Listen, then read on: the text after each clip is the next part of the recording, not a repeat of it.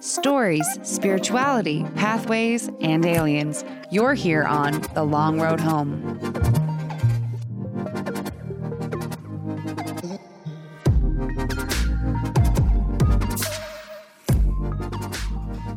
Hello. Hello. We're back. We're back, everyone. We've I'm- returned again from our long journey. Yes, it has. It was a long journey. It was long. It was really long. We uh-huh. s- we, just spent two weeks in North Carolina. We left and we just So didn't we didn't back. necessarily spend two weeks in North Carolina because six days were spent on the road yeah, we drove. driving with our two dogs, which We- was fun. It was fun. We they had to see the homeland. Our our our older dog is grew up in North Carolina, he's so he hit. He's only five. He's five, and we had to go show him the homeland. yeah. And Cooper, our other dog, has not seen it at all. So that was fun. It was cool. Yeah, we got to take him on some hikes and show him around, and Yeah. yeah, but it was long. It was a long drive back. Yeah, it was really long. My butt still hurts. Oh my god. Seriously, we had to stop and get a memory foam butt pad. Oh yeah, I wish he was kidding, but he's not. I just got a bony butt, you guys. I don't know. Yeah, I mean, it happens. Hank Hill had it. Oh, oh no! Am I Hank Hill? Am I gonna You're have to get those Hank little, Hill. like little uh, butt cushions? The No. little implant. If anyone's gonna get butt cushions, it's gonna be me. Let's just be honest here. Let's just both go for it, might as well. We might as well because I mean, well, baby. Got back. yeah. So we're really glad that while we were gone, nothing bad happened. Nothing strange happened. Yeah, you know, we just. I'm, I'm so thankful that we've been able to ease our way into the new year. we really just, just, cr- we we put on our slippers and we filled a cup of coffee cup and we walked outside and it was it was really nice to wake up and just for six days it was wonderful. It was. It was really nice. we really went six days with no problems. I think that's a record. And you know, it was it was really nice being closer to Washington D.C. than we've ever been in four years, and it was really really nice to see all the happy billboards so many of our wonderful communities put up along the roadsides across the country. Oh, what? Yeah, you just really. It's it's good to see the creative energy. you It's know, creative. That's it's, a word. It's really. Um, they're letting their imaginations run wild. And They are. In a way, you know, isn't that isn't that what we're here for? are we human or are we dancers? Those people, they are the dancers. yeah. because yeah. they were whew, Missouri. Oh man, you got you gotta you gotta stop selling billboards to those people. Yeah, I think you guys. I think you have enough of them. Just I was, I, it was it was a lot, and just like just like sex, sex, alcohol, sex. Have a baby. Have a baby now. That baby from the sex, you must have it. yes, Jesus loves you. Jesus loves you. Church. But also, if you want to go over to Dick and Jane's horny hole, it's there if you oh want my. to. I, and I don't know. There's something I do love about the South is how there are very like Atlanta, for example, is like there is that group of people, but there's the whole opposite end. That group of people is also there, and they do not like each other. Yeah, definitely. But they're both there. Don't forget, those red states have big blue areas as well. We're all a melting pot. Hold your ground. Nope. I don't know. I don't know what else to say. They're dancers. Rural America, you are the dancers. But seriously, we hope everyone has had a good couple of weeks. We wanted to start by letting you guys know of some of the changes that we've decided to make around here at the LRH show. So, first up, we have decided that we're going to give you all a great way for you to get involved with the show. We have decided to make our Discord open to anyone who wants to join. Woo! We're still going to have special roles to assign to anyone who decides to join our Patreon and let everyone know how badass they are and some subscriber only channels in the future as well. Yeah, we want to be able to interact with our patrons in unique ways, and once we have the interest, we're going to begin some sort of chat or meditation session or book club or something every month for our patrons to hop in. So we're going to have some sub only channels pretty soon in the future if we can get that build up and interest. Yeah, definitely. And Hopefully I, we I'd love do. To, I I'd love, love to to have a monthly meetup, whatever that looks like. Uh, we're Yeah. not really sure right now, but um, Exactly. I think it'd be fun. So please join our Discord and say hello. Uh, we have lots of stuff on there, like links to our sources, dankass memes, and spooky stories. We'll post a permanent invitation on our socials. Yeah, so keep an eye out for that, guys. Also, we're going to be bringing you even more content with new bi-weekly minisodes. They're going to be nice 15 to 30 minute shorts about things we want to talk about, but maybe they don't fit nicely into an entire episode. These are going to be fun and a little less intense. We're still working on what day we'll be releasing them each week, but keep an eye out. They are starting soon. Ah, I'm so excited about this. I have a lot of stuff to talk about. Um, Yes. That I just come across. Yes. I mean, I'm on Reddit all the time. I'm on like weird news sites all the time, and I just get really excited. And uh, yeah, I'm excited to share that stuff with you. Yeah, the plan is pick a couple stories. We both tell one or two and just see how that goes. I already have a few. Buckle up, I'm guys. super stoked. Yeah, it's gonna be fun. Okay, so it's time. If you've listened to most of our episodes, you know that a big fear of mine is vanishing into the woods. There's few things I worry about more, especially living in Montana. The thought of getting lost is always in the back of your mind when you're outside, and as the sun begins to go down, those thoughts can become even scarier. What if someone or something takes me away from here? Could that be the sound of a bear, an underground beast, an alien, a mole person? Even as we think about the possibility of our own demise, we're drawn to the stories of those who did in fact vanish without a trace, and that's what we're talking about today.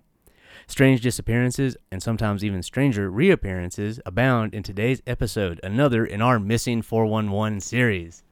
We're back. Yeah, It's Missing 411 again. It's missing 411. Let's do it. I love these. Me too. I mean, you, we don't. I, I we I don't love the fact that people are missing, but it's very intriguing. Someone had to do it. Yeah. O- Otherwise, we wouldn't be here. Thank you for your service. Oh God. No. Um, yeah, so my stories today come directly from Missing 411 Western United States and Canada by David Paulides, whose name we mispronounced terribly the last time we did this episode. Emily actually has some of her own, though. I do. Um, so my stories, they are not from Missing 411. I actually um, originally found them on strangeoutdoors.com, uh, which is a really interesting site. They have a lot of cool stories. Well, again, just spooky stories. But yeah, I came across these stories uh, months ago, was a while ago. and I've been telling all of my friends, and I'm really excited to share it with you. Um, I have a story of two people that went missing on the same day, 50 miles apart, completely unrelated, um, but kind of in the same way. Uh, I came across them uh, a few months ago on the the strangeoutdoors.com, which is a super interesting site. Um, they have a lot of different different types of stories. But uh, yeah, I've basically been talking about it for the last six months to all my friends, and I'm really excited to share it with you guys. Yeah, they're actually yeah they've they've fit very nicely into the same vein as the actual Missing 411 books. Definitely, definitely. I wouldn't be surprised if David Paulides had already like covered it in some way. Um, I, did. I didn't find anything, but like He hasn't tweeted about it. He's got Can M. you know, I didn't check the Twitter, the Twitter, Twitter, Twitter sphere. He might he might have. He really might have. Uh, it seems like something he'd be interested in knowing more about. Definitely. Um, but yeah, uh, do you want to go first, or shall I? No, you by all means. Oh, okay. Yeah. So um, my stories are related in a weird way. Um, they're they're two separate stories. Uh, two people that have lived completely different lives, but they both went missing on the same day, about 50 miles apart, in a in a weird way. So um, this happened back in 2018 too. It was only like two, yeah, two and a half years ago. Okay. Um, so we're gonna start with Terrence Woods. Oh, and this happened in Idaho, but we'll we'll get to that. Terrence grew up in Capitol Heights, Maryland, with his parents and three siblings, and was a University of Maryland graduate. He lived in London for several years, attending the American International University, before moving back to the United States in 2018. He was an experienced journalist who had traveled the world working on documentaries and talent and television shows, often working in tough situations whilst filming. Um, and I wanted to mention what he worked on. Um, he had actually worked on The Voice UK and Saving Africa's Elephants. Oh, cool. So that kind of just shows like he was. He had some range. Yes, he definitely had some range. Exactly. Talented. His father uh, said he had no history of panic attacks or psychiatric issues such as depression. Great. Good start. In 2018, he was working on the show uh, for the Discovery Channel called Gold Rush. Yes, and that show took him into the Nez Per. Nez Pierce. That show took him into the Nez Per. per oh, sorry. Pierce. Pierce. I just know, Pierce. It's I just know. Pierce. So that show took him into the Nez.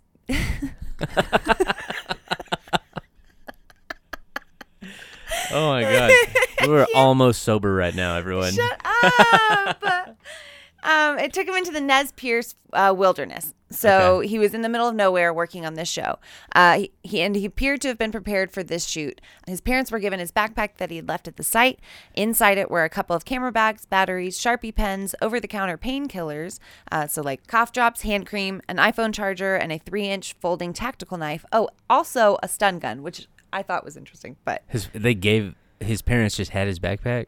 he was they were given his backpack. Oh, okay. like he he left it he didn't have it with him and that's all the stuff he had inside but he like he was he was working on the shoot it looked like he was pre- prepared for his day um he'd been on several different rugged wilderness shoots prior to this including turkey and alaska so he had experience in the backcountry and this section of idaho but never in the location of the mine so he had even worked in the wilderness in idaho but not this specific location um, his friends say that he didn't really want to go on the trip uh, based on his text messages before he left, um, but they weren't shocked by his comments. But afterwards, they kind of thought it was a little unusual.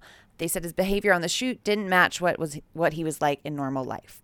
So now we're gonna go minute by minute what happened. All right, let's hear it. So it was uh, October 5th, or excuse me, it was the fall of 2018. Terrence got a freelance job working for London based Raw TV, the production company for Discovery Channel. Um, Gold Rush. Blah, blah, blah. We already t- we already talked about that. The shoot required Terrence to be in Western United States, specifically Montana and Idaho, for several weeks, starting on October 1st, 2018, uh, and concluding in the second weekend, or excuse me, in the second week of November. They were filming the series about an abandoned gold mine called the Penman Mine, located in Oro Grande. Oro Grande? Oro Grande. Oro Grande. I don't know. Oro Grande. I'm going to say Oro Grande because Okay. whatever. located in the Oro Grande area of the Nez Perce Clearwater National Forest. The including Terrence, the crew consisted of 12 people. On September 30th, 2018, Terrence Sr., Terrence's father, obviously, dropped mm-hmm. Terrence off at the airport in Maryland. This would be the last time they saw each other. From landing at the airport to Friday morning, the 5th, Terrence was in Montana. During this time, Terrence was in good spirits, texting his dad pictures of the scenery and telling him everything was fine. At 10:58 p.m. on the 4th, Terrence sent a text to his dad that read, "Hey dad, just got to the hotel in Idaho." Uh, a couple hours later, so at 12:58 a.m., he sent his dad a video of a serene river cutting its way through a rocky canyon. The text had no locator or words or clues. Later, during an investigation by a Washington, D.C. news outlet, a reporter who saw the video remarked how, how it seemed creepy and foreboding. Ooh.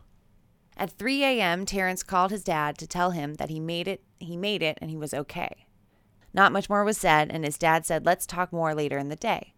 The film crew was using Elk City, Idaho, as a base of operation. So I actually looked up Elk City. It's the place that I showed you earlier. It's not like a actual city. I think there's like a building there in the middle of the wilderness. It's way out there. It is very far off the beaten trail. like there's a road there, but Yeah. like it's it's not a it's in the mountains. well it's deep in used the mountains. road. Yeah, It's a- definitely. It's a, very rugged area of the mountains in Idaho. So at 5:44 a.m., Terrence texted his father again and said, "I'm coming home on Wednesday the 10th." This would be cutting his trip short by several weeks. Remember, we said he was going to be doing this uh, through mid-November. So now at 3 p.m. that afternoon, Terrence's father texted Terrence back, uh, but the crew was already in the middle of its day shoot uh, in a remote area a few hours away from the hotel with no cell service. What happens next is unexplainable, according to the on site production manager Simon, who later recalls what happens to Terrence Sr. Wouldn't it be Terrence Jr.? Is that right? He told what ha- he. It's saying I'm saying like he told this his story to Terrence's father. This is what he. Oh. Anyway, so this is yeah, this is Simon speaking to Terrence Sr. This is a quote from from that. Simon recalls. So we were finishing up for the day, and your son was talking to one of the miners. I was in one of the vehicles doing some work when your son told the miner he had to go and relieve himself. Something told me, kind of like a gut feeling, to look over near the cliff your son was at. When I looked over there, all I saw was the radio lying on the ground. I originally thought your son fell off the cliff, so I leaped out of the vehicle and ran over there immediately. To my shock, your son was already 15 feet down the cliff, running like a hare. I've never seen anyone run that fast. At that point, I yelled to the crew to get a vehicle, to get in a vehicle and go to the main road. Uh, I proceeded down the cliff after your son, but he kept running. Due to my professional SAR training, I stopped running after him out of fear he'd further be scared, or out of fear he'd be further scared. So I went back top. So I went back topside, and the crew hadn't found your son on the main road. At this point, we found the first house with a phone and reported your son missing. So, in the area that they were, he was standing on a cliff. Um, and as far as anyone knew, he was going to like to go pee off the cliff, right? Yeah. And all of a sudden, um, some people said it looked like he fell. Other people say that he jumped, but he was gone down this cliff. Um, and it wasn't a big one; it was about 15 feet, but still, that's big enough, right? It sounds like he ran down it. It So, wasn't much- well, wasn't much of a exactly. cliff so, like, they kind of thought that he had like he had like jumped, right? And then it turned out that he was. They looked over the side of the cliff, and he was just sprinting down the cliff into the forest. That's terrifying.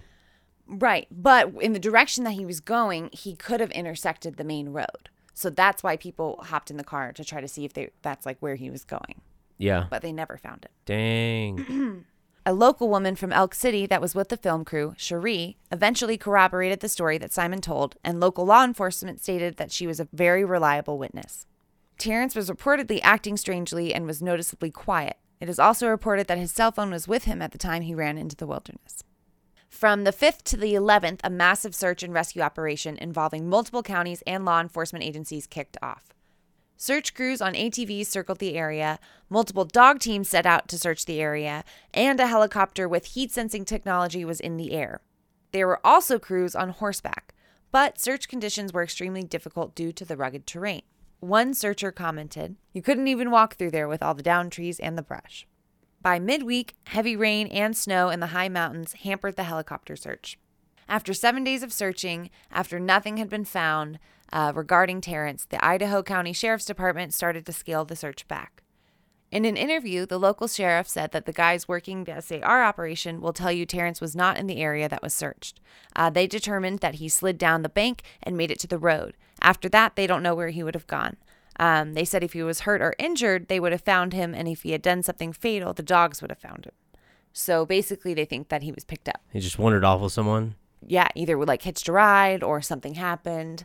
Yeah. But yeah, he wasn't in the forest. Uh, however, another officer said that he was shocked that he would be able to get out of the area. The forest floor is thick with deadfall lo- with deadfall lodgepole and Douglas firs. Uh, the officer described it as trying to run through a giant pickup sticks, with some parts so thick that with deadfall that your feet would never touch the ground. Search teams also found no prints in the fresh snow, with no indication whatsoever that Terrence was ever there. Strange. So Yeah. this is like many of the other stories we've covered in Missing 411. There was a, a weather event almost immediately after he vanished. Exactly. Um, there are some theories of foul, foul play, some that he meant to disappear, um, but basically, we don't know what happened to Terrence. He just took off and was never seen, uh, never seen again. There's never been any evidence found. Uh, I've been checking to see if there have been any updates. Nothing. Weird. Well, I know that you don't have panic attacks until you do. And I've had terrible panic attacks like that where I've wanted to just run away. That was another. it sounds like that's maybe what happened to him. I, I mean, you you just don't know. Like if you don't, if you've never had a panic attack and it happens, it is a very scary experience. Especially if you're around people you don't really know. If you're in a strange area, anything like that can make it so much worse. Right, no cell service. You can't call anybody. Um, yeah, and that's that's one of the theories as well is that there was just something that kind of clicked and he just took off. But it's super interesting and also scary that nothing was ever found. Like if you That is think- weird. If you run off in a panic, don't you think you would have like tripped and fallen or like torn your clothes on something, like something? You know, they didn't find anything. that's really spooky. That's the the reality of people that just vanish. That I think that's the like I said the last time we did one of these. That is the scariest thing to me, is that you can just go missing and no one will ever find you. Yeah. So, whew, are we ready for the next one, or do we want to take turns? No, the uh, go ahead. These are connected, so you go ahead and wrap up with what was her name? Connie Johnson. Yeah, go ahead and talk about Connie because these were close, right? Yes. So I I looked it up, um, and they are approximately 50 miles apart on the same day, and it's 50 miles. What do they say? As the crow flies. Yes. Right. So um, over m- mountainous terrain, but it's really interesting that these these people completely unrelated went missing in, in generally the same area on the same day. So. Uh, in early October 2018, Connie Marie Johnson, age 76, was working uh, as a camp cook for Ritchie Outfitters based in Salmon, Idaho. Uh, it's in an area around Big Fog Mountain. It's very remote with no roads and is only accessible by horse or on foot. Connie was an experienced outdoors person and had previously worked as a U.S. Forest Service wilderness ranger at the Moose Creek Ranger Station. She was also a member of the Selway Bitterroot Foundation, and she frequently frequently led young people and other groups on tours of the backcountry in the area. Um, her friends said she was very experienced in the backcountry and knew how to survive even if something went wrong. Connie was last seen on October 2nd when the hunters left the camp. So, right, she's working at a camp. She's the camp cook. The hunters come and go. She kind of works at the like camp. She's the cook. Yeah, she's she- the cook at the camp. It's her whole job is to stay there and cook for them. Right.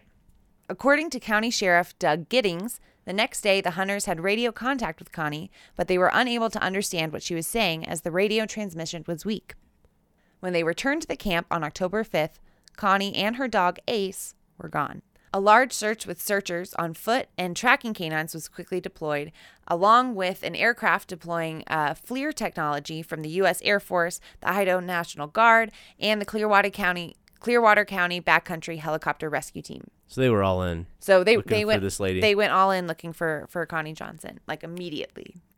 Chris Adkins, a former colleague, says it's reconcilable. You know what everyone is dealing with with this because like you said, this isn't the this isn't some pilgrim's first rodeo. This is a woman who spent literally the last 25 years of her life, most of them on foot in the wilderness alone, doing her wilderness range work. And if there's anybody that has a skill set that positions them to beat this, it's Connie. But no trace of Connie was found, and the search was ended on October 16th.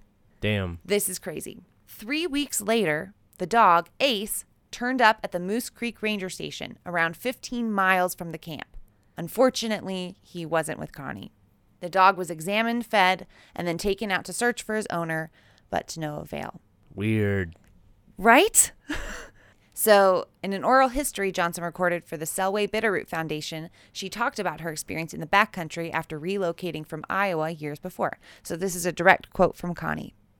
I don't really remember being afraid of anything. I'm a spiritual and faithful person and I kind of and I kind of gave over my life to, you know, there's God taking care of me and I know that, but I did learn to and I don't remember being fearful.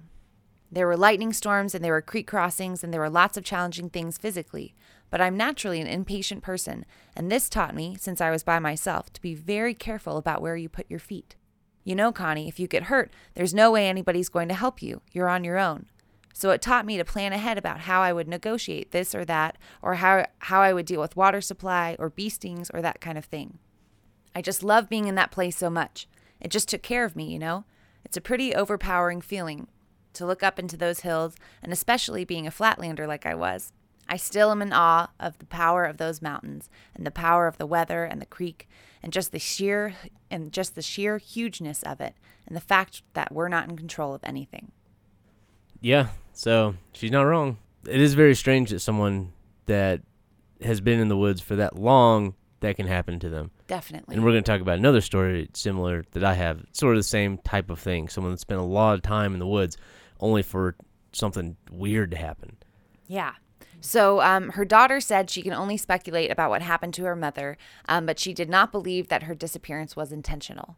Quote, I think that she was enjoying the outdoors, which she loves, and something happened. The weather came up, she fell, I don't know. But I think that she got surprised. Given the temperature, given the lack of time, given the lack of signs of her, and the fact that Ace is not with her, it all points to. That's end quote. I mean, the thing that's uh, really another kind of freaky thing about places like this is these are huge swaths of land. They're Yeah. massive. And it's so easy to miss someone by a rock. Like Yeah. you might just be on the wrong side of a rock as you walk by them and then never come to that space again. So whatever happened to these people, they could be just lying somewhere in the woods. it's so scary to me. I know, but it's just like like we know the general like direction or area that these people took off and they deployed like canine units and heat sensing technology for both of them. I mean, this was in 2018. This was a couple of years ago. We have a lot of like Yeah. good technology, you would think, You think but um yeah, nothing. Mother Nature don't give a fuck. But I mean, really though, like it's it's just huge. It's massive. You can p- even point in a direction. It's like that woman that was on the AT. She starved to death. She was thirty yards off the trail. How like it happens, and the the realness of that is terrifying. to me. Yeah, Or maybe they got abducted. maybe Maybe they hit a time portal. maybe there's freaking portal. Yeah, they just I mean, kind of fell through. You know, so it was interesting. There was another guy that went missing like two days later, but he was found. And I, I wasn't able to find anything about what happened, but he literally was within that 50 mile range as well. weird. Um, Maybe an event happened. maybe an event happened. Maybe there was a calling. Maybe something called them off into the woods. We don't know. Yeah, well, that's very strange that ha- those two things happened on the same day. Everyone. My birthday, October 5th. Yeah. Happy birthday. Happy- I drunk called my dad that night in 2018. we went bowling. That was fun. Yep. I bowled in a shawl that night, yeah. and two people went missing in the woods and never came back. Also, Ugh. Ugh. well, that's. Okay. I mean, those are very strange. Those are very strange stories. I know you've been wanting to get those off your chest for a long I time. do. now. I feel a little bit better. I feel like I can like start to let it go a little bit. I'll still Yeah. be checking checking up on them every month, but Yeah. Well, I see that you wrote like all these different theories or whatever, and there's murder, animal attack, uh, something that another really interesting term to me is terminal burrowing. yes. And just our li- when our lizard brain activates and we we have to find shelter. Mm-hmm. We have to dig in somewhere, and you end up under a log or something. Think about all that deadfall. Mm-hmm. Yeah. Exactly, and that's what I'm saying. You could walk over them and not know. Because I mean, the woods out here are. I mean, the, that deadfall is no fucking joke. Like there will be places where you have to climb 30 feet up on trees to get to the other side. Right. Like that are laid down, obviously. Right. I guess you could fucking climb a tree if you wanted to, but that's just stupid. um, you just don't realize how dense and hard to find someone would be until you're out in a place like that. Yeah. Really and truly. Desolate. Yeah, it's. I mean, it's, it's beautiful places. Very scary, definitely. Proceed with caution. Yeah, but anyway, the panic in the woods. Like I, we were talking about this on the drive, but in the plains and how you would get like prairie fever just sitting out there with nothing for months or days or whatever. And I could very easily see how just the silence of the woods and the paranoia that comes with sounds and stuff like that could really make you do strange things. Yeah. Definitely. hmm Or maybe there is something strange, like we said. I swear to God, I, don't still know. believe. I, I totally 100% believe in Bigfoot and mysterious creatures that I don't know where they come from or where they go, but th- there could have been an interaction.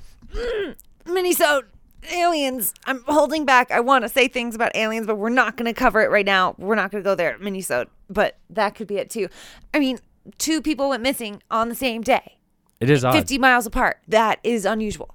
It is statistically, it's it, it is odd. Mm-hmm. So who knows? Who knows what happened? Okay, your turn. I'm stoked. Okay, so both of my stories take place in Montana. This all comes directly from the Missing 411 book written by David Paulides. Yes, Paulides. I'm making sure, I'm trying to make sure I say, I'm saying his last name correctly this time. But I think that some of the Montana stories are some of the strangest stories in the book. Uh, the first one that I have happens in the Atlantic Creek Backcountry Campground in Glacier National Park. I really like to focus on the national parks because there are so many people that do go missing in and around those parks. Because once again, vast swaths of land, very little cell phone service. If you don't have a GPS or a compass and you're not in the right place, it's very, very easy to end up totally gone. And no one would ever know. So, my first story is the story of Patrick Whalen, who went missing on November 2nd, 2000. And like I said, in Glacier National Park. He was 33. And this comes pretty much directly from the book, and we're going to sort of discuss what happens. Okay. Um, according to, David Paulides, Patrick Whalen was a traveler. He didn't stay long in many places, and it was obvious that he loved the outdoors. He spent a lot of time in land on Glacier National Park and lands owned around the area by the Blackfeet Native Americans. So he spent a lot of time sort of around that reservation area. Those mountains are huge. Those are the some of the biggest mountains in Montana. Yeah, are up in that area. Definitely. Yeah, gnarly. Maybe in, I mean the Rockies get bigger, but I think the mountains here, other than the Cascades, are some of the most rugged places in the country. So Patrick had numerous encounters with rangers and park officials in the year before he disappeared, but there was never any hint that something might have been wrong. In early November of 2000, Patrick's father contacted the U.S. park officials explaining that he hadn't heard from his son and was worried that something may be wrong. The park had not recently contacted Patrick, but stated that they would keep his name on file. So the next part is very strange to me. Patrick was seen on November 2nd driving his truck on U.S. Highway 89 near a place called Kiowa Junction. Patrick hit a deer. The witnesses in the area saw Patrick pull a pillow under the deer's head, place a blanket over it, and then leave food near its mouth. It appears Pat- What? Yeah. And Okay, then sorry, I'll hold back my reactions. well, sorry. it appears then that Patrick abandoned the truck and left to backpack in a glacier. It is unclear from the reports if the truck was in operating condition. It was towed by the orders of local police and was impounded on the third. So he he hit that deer, he did that, and then he just left. Oh, Very that's unnerving. So weird. That's so scary. Can so you imagine unsettling. witnessing that? So like, okay, I'm sorry. We just gotta like, you're. So like, was it a populated area that he was in? Because there were witnesses, right? Yeah, I mean, people saw it happen. So like, you're maybe driving by, or like you just like you parked the car to take some pictures, and maybe you- you're walking back up to the road, and you notice that this guy has just hit a deer, and you're like, oh, oh, that's unfortunate. Kids, look away. And then like, he pulls out a pillow and blanket and tucks it in. I yeah, that's what he that's what he- they say he did. Eerie. Yeah, and then he just left. He left the truck, he left the deer, and he was just gone. And just took off into the forest. He yeah, I guess he went into Glacier and just uh yeah, was gone. Okay. So basically the next several months no one hears from him at all. Just no contact whatsoever. Patrick's father contacted the National Park Service on in May of 2001 when he reiterated that he had not heard from his son in the months before and believed he may be somewhere in the park. On May 7th of that year, National Park Ranger Michelle Madland was on a routine patrol hike with a former park employee in the Atlantic Creek campground. She filed incident report number 010079 explaining what she saw in the campground. She stated that she found an abandoned backpacking equipment in a campsite. She stated that she found a tent that was partially falling down but had obviously been there throughout the winter. It was blue REI brand tent that had all zippers closed with no tears in the fabric. The tent was sealed. Michelle looked inside the tent and found everything inside that you'd expect when someone was sleeping inside, except no one was there. She found a pair of boots, a wool hat, mittens, a pack, underwear, shorts, and other clothing, toiletries, a stove, food, a water bottle, a water filtration system, and a commercial driver's license belonging to who else but Patrick. Whoa. Yeah, the most unusual find in the tent was an empty buck knife case. So Michelle and the people that were with her took photos of the site, hung the food from ropes so bears wouldn't get into it. She wrote the report. She had to leave to actually get communications out to the rest of the park to try and get a hold of someone and tell them what they found. So she had to actually leave the area and get out of the backcountry. But also, like, what a badass. What a badass lady. Like, she just fucking came in and handled it. She took pictures and then put the food up. Yeah, Like, like what a park Ah, ranger thing to do. Well, better yes. put this food up. like I don't Don't want, want it. the bears want to get it. Yeah. Whoa. But like, I don't want the bears to get to the scene. Like, mm-hmm. okay. Yeah, but basically everything was pretty much untouched. Except, and there, except he, there was no knife. There was no knife. Yeah. just the sheath. um, okay. So on May 28th, additional rangers converged on the campsite and started a search that consisted of an extensive investigation of the site and a comprehensive search. Rangers also found out that day that Patrick's truck had been towed six months earlier and was still being held by a local tow company, and the investigators went to the tow yard and searched the truck for clues. Cadaver dogs arrived at the campsite two days later and searched for any indicators that a human body was in the area. After several hours of searching, the dog handler said he was convinced there was not a body anywhere in the area. And from what I've seen, he has still not been found. Wow. hmm So weird. Yeah, that's a that one is just the events that led up to it. I like I just like the guy running away. What clicked in their brain? What changed in that moment that caused him to do that? Dude, That really major that you tucked that deer in. I have Yeah, just want to talk about that for a second. Like if you so like okay, so first of all, people saw that happen. And then like he walked away and then somebody had to come and tow the vehicle. At what point? At what point was the deer removed? At what point did somebody have to come and like untuck and like I don't know. like, did it just come? That's how many people encountered it before it was moved. That's so strange to me. yeah, it's, What a- can you imagine it's even with the like with the guy? You didn't even see him tuck it in, but now you just happened upon yeah, this the deer, deer, there's just a dead in deer covered in a blanket. Oh, with a pillow under its head. that's freaky. It's very strange. It's unnatural. But then he clearly had been making like he went he took off and survived for a minute. Like for a hot second, he was doing it. I mean, Yeah. we don't know that he died because He was there's doing no evidence that he died. But like, wh- Yeah, he he was living th- out he there. apparently. I mean, he made it in, and he had set up a, a tent. he was functional enough to do that. Yeah, I don't know what the plan was after he got in there, but uh, uh, yeah, Paulides, he he wants to believe that something happened, and honestly, it's not a bad theory that something happened outside the tent, and that's why the buck knife's gone. Is he heard something, he grabbed the knife, and he left the tent. Yeah. and that's why everything else is still there. Yeah. whatever happened outside of the tent is what happened to him, and who knows what it was. And it, there was no blood. There's not. I guess I feel like they would have seen something. There would have been some human sort remains, of torn yeah. something laying outside of the tent, but there wasn't. They never found bones. There wasn't a giant bloody scene. I guess it was like Months I mean, after, been months been and months months- and months. So who knows at what point did he vanish while he was there? Because it had been from November to May, pretty much before anyone even really was like, I don't know where he's at, or they put any effort into looking for him. Okay, but let's say let's say that something happened outside of the tent, within earshot, right? Mm-hmm. It happens within earshot. He gets out of the tent with a knife. They searched the area for hours with cadaver dogs. If there was an incident with an animal, don't you think that there would have been a a fragment of a bone left behind that they could have found, like I have no idea. I, I mean, you just, I think it's, within earshot of the tent? Yeah. you know, like I don't know. I think that I guess could he have been type of carried off? He's a full grown man. I mean, there's some big ass fucking animals up there. That's true. big bears. Bear grizzly brown bears are like they're cute and they most of the time they're not going to hurt a person, but they are t- big animals. But how far would they take a person? Is what I'm saying. Even if they killed you, how far would they drag bears you? will bury food. That's very scary. bears will bury stuff that they haven't finished eating or they want to eat later. They will take it and put it in a hole. Uh huh. Or they'll throw it under like uh, in tree roots or something. I think we talked about that last time. we did, but it's. I still just. I'm shocked by it every time I learn it. Mm-hmm. Uh, just yeah. all this is all. It's just fresh every time. I think, especially living in America, we don't realize how quickly a body can just be taken apart and strewn across the land and completely devoured by the earth. Yeah, we have no familiarity with our uh, mortality at all. No, and so I think that honestly makes these types of stories scarier because we can't. It's easier for us to say an alien might have picked him up than it is for us to say he was devoured by animals.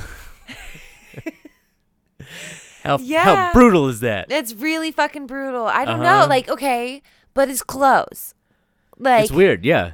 The circumstances are very odd. I don't know. I you're right. I guess I'm just and I'm just gonna go. No, right to, and I- I'm gonna go back to my comfortable state and go.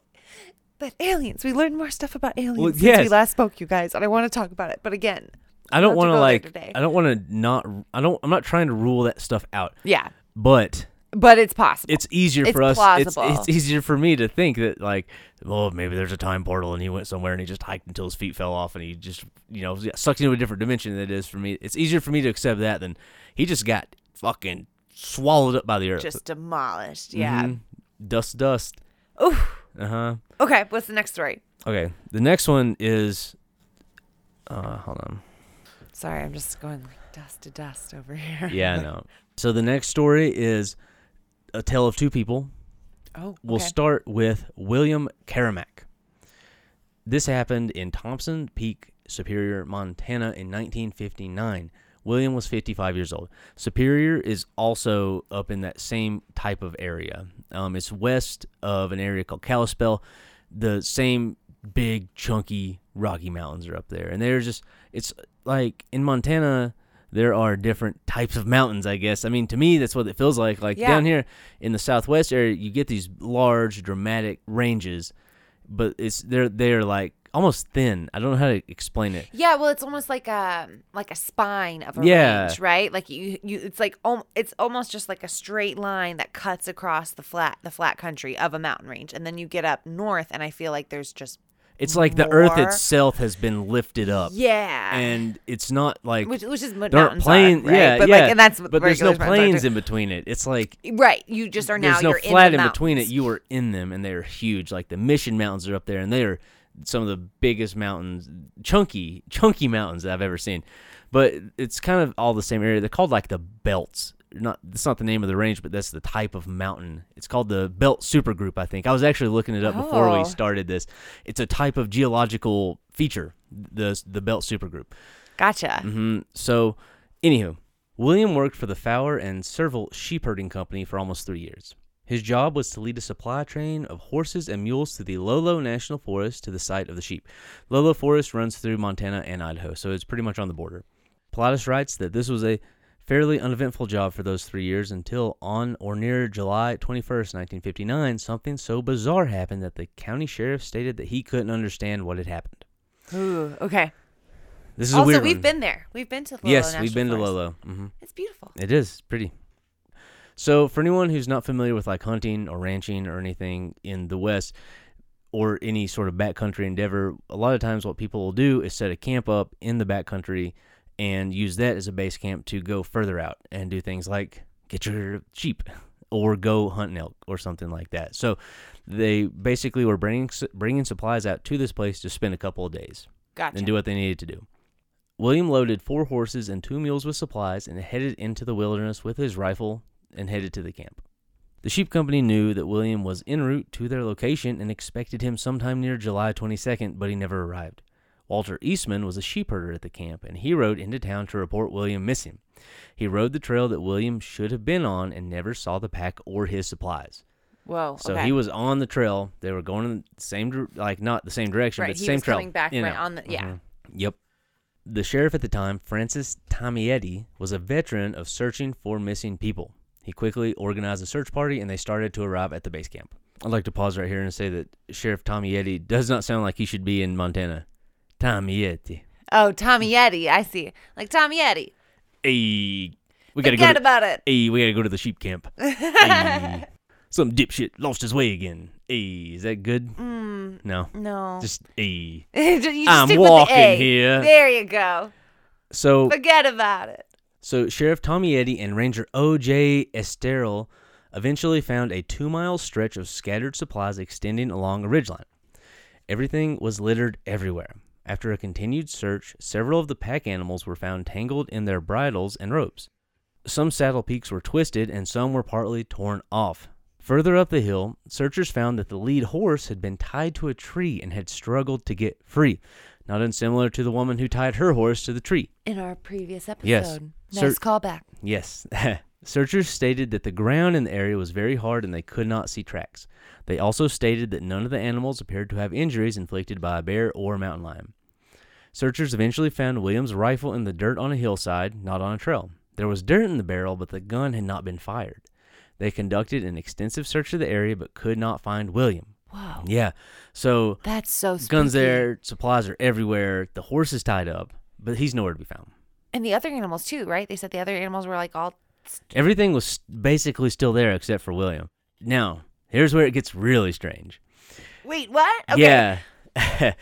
As searchers were still looking for William, the owner of the sheep herding company, Joe Serval, went missing from the camp. The sheriff and rangers had two simultaneous searches going for two people from the same company at two different but close locations.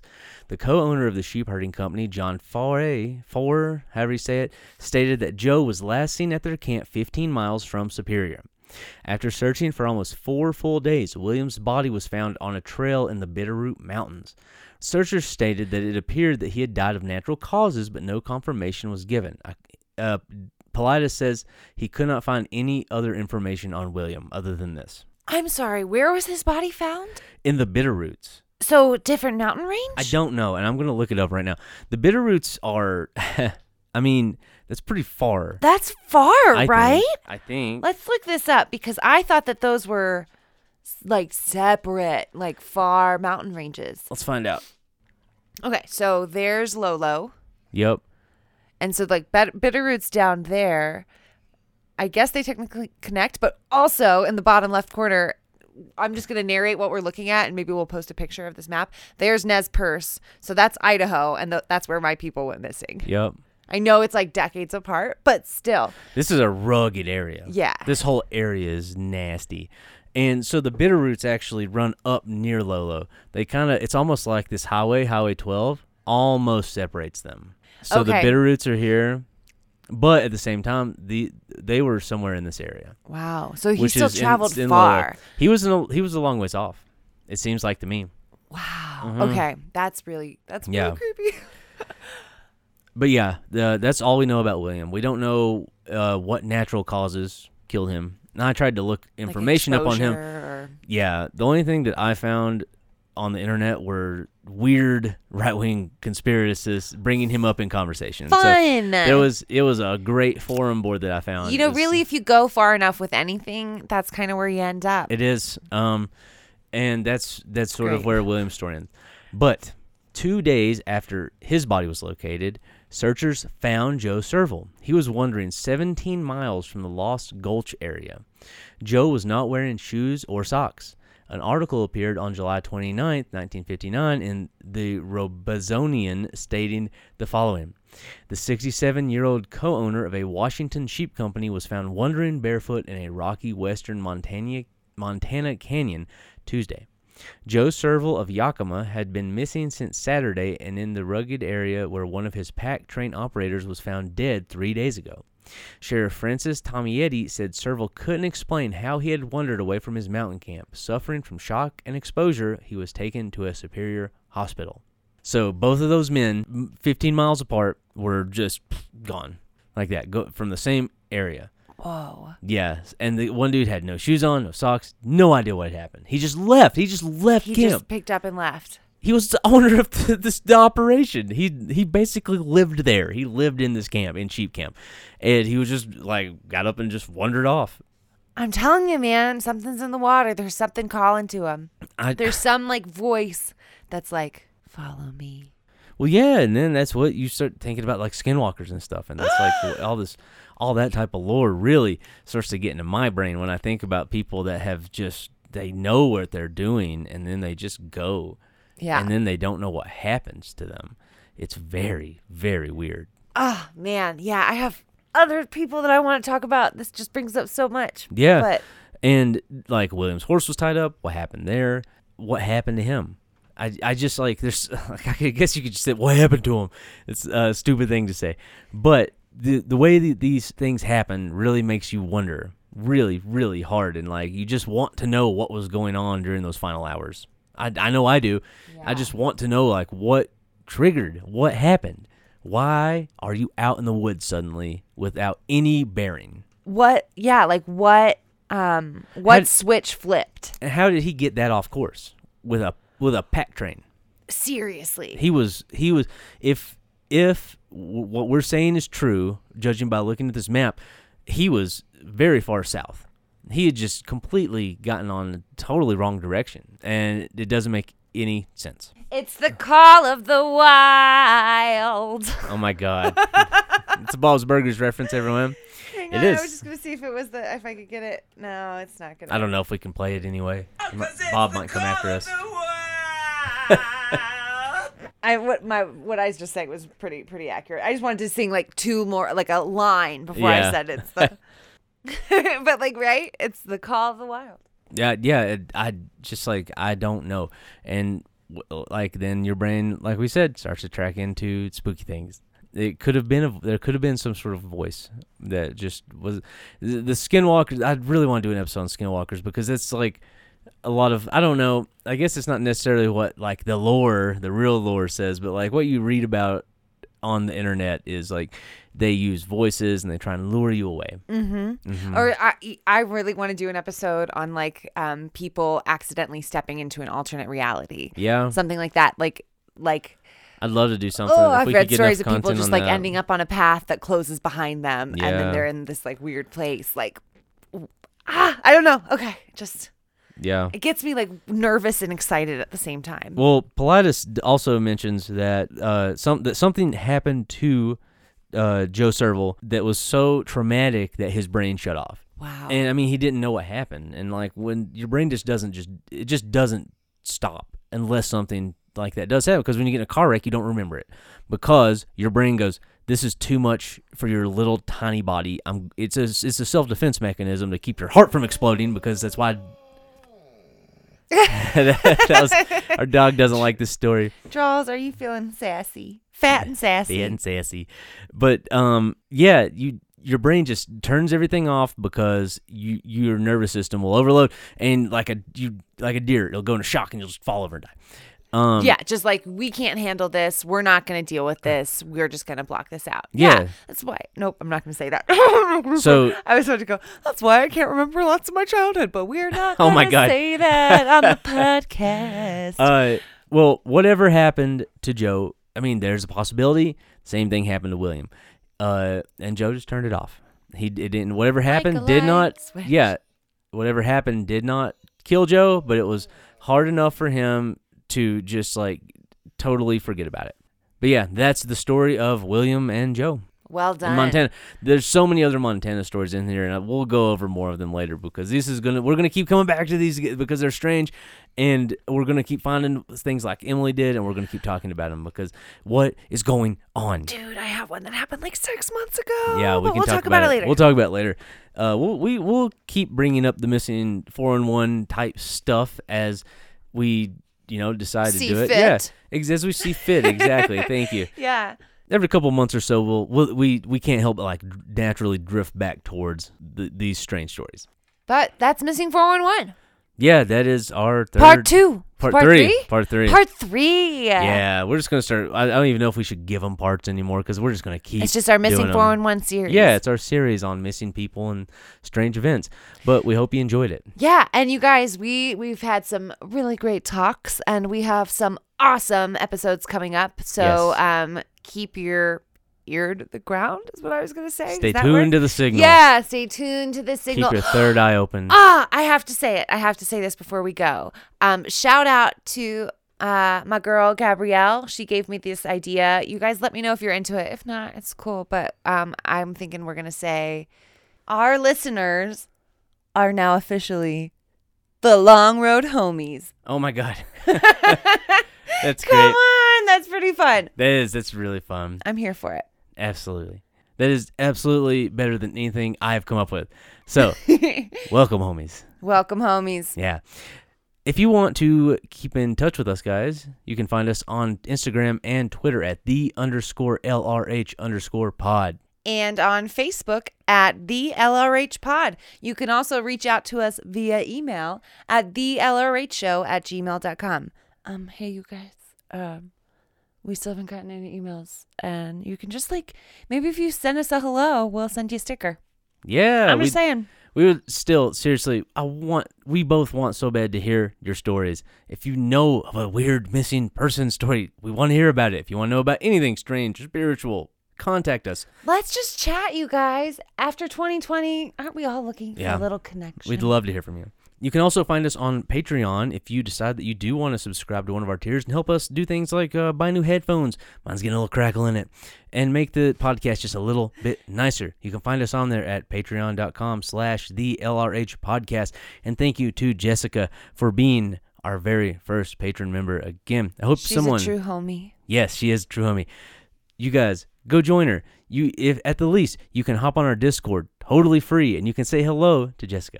Yeah, dude, let's chat. I mean, I've been Yeah, I've been throwing all kinds of weird news stories up in our Discord. We have all sorts Um, of stuff on there. I'm kind of obsessed with it, and let's talk about it. yeah, we want to encourage a community, and we thought that opening up the Discord to you would be the way to do that. We're going to post permanent invitations on all of our social media as much as we can.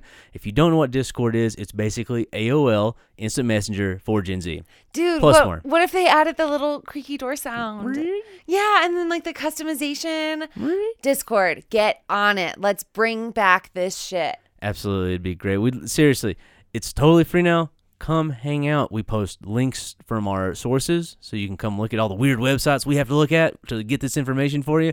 We post dang memes, spooky stories, like we said, uh, weird ideas, uh, all sorts of fun things that you Strange can concepts. Mm-hmm. crafting stuff like that. Yeah, and uh, like we said, also eventually we will have extra special patron channels. Monthly meetings. Yeah, book club, something. Yeah. We're gonna figure that out as it comes. But I think that's it, right? Yeah, I think that's everything that we have to say. So Awesome. We'll be back next week, and we we might have a mini-sode. Hopefully, we will. And yeah, we're so happy to be back. We'll see you guys next week, okay? And Yeah. as always, thanks, for, joining us on. on. oh my god. okay. Oh my god. Um, we're gonna say joining. Yes, join. Okay, ready? Yeah. Thanks, Thanks for joining us on the long, long road, home. home. Goodbye, everyone. See you next week. Bye. Smell you later.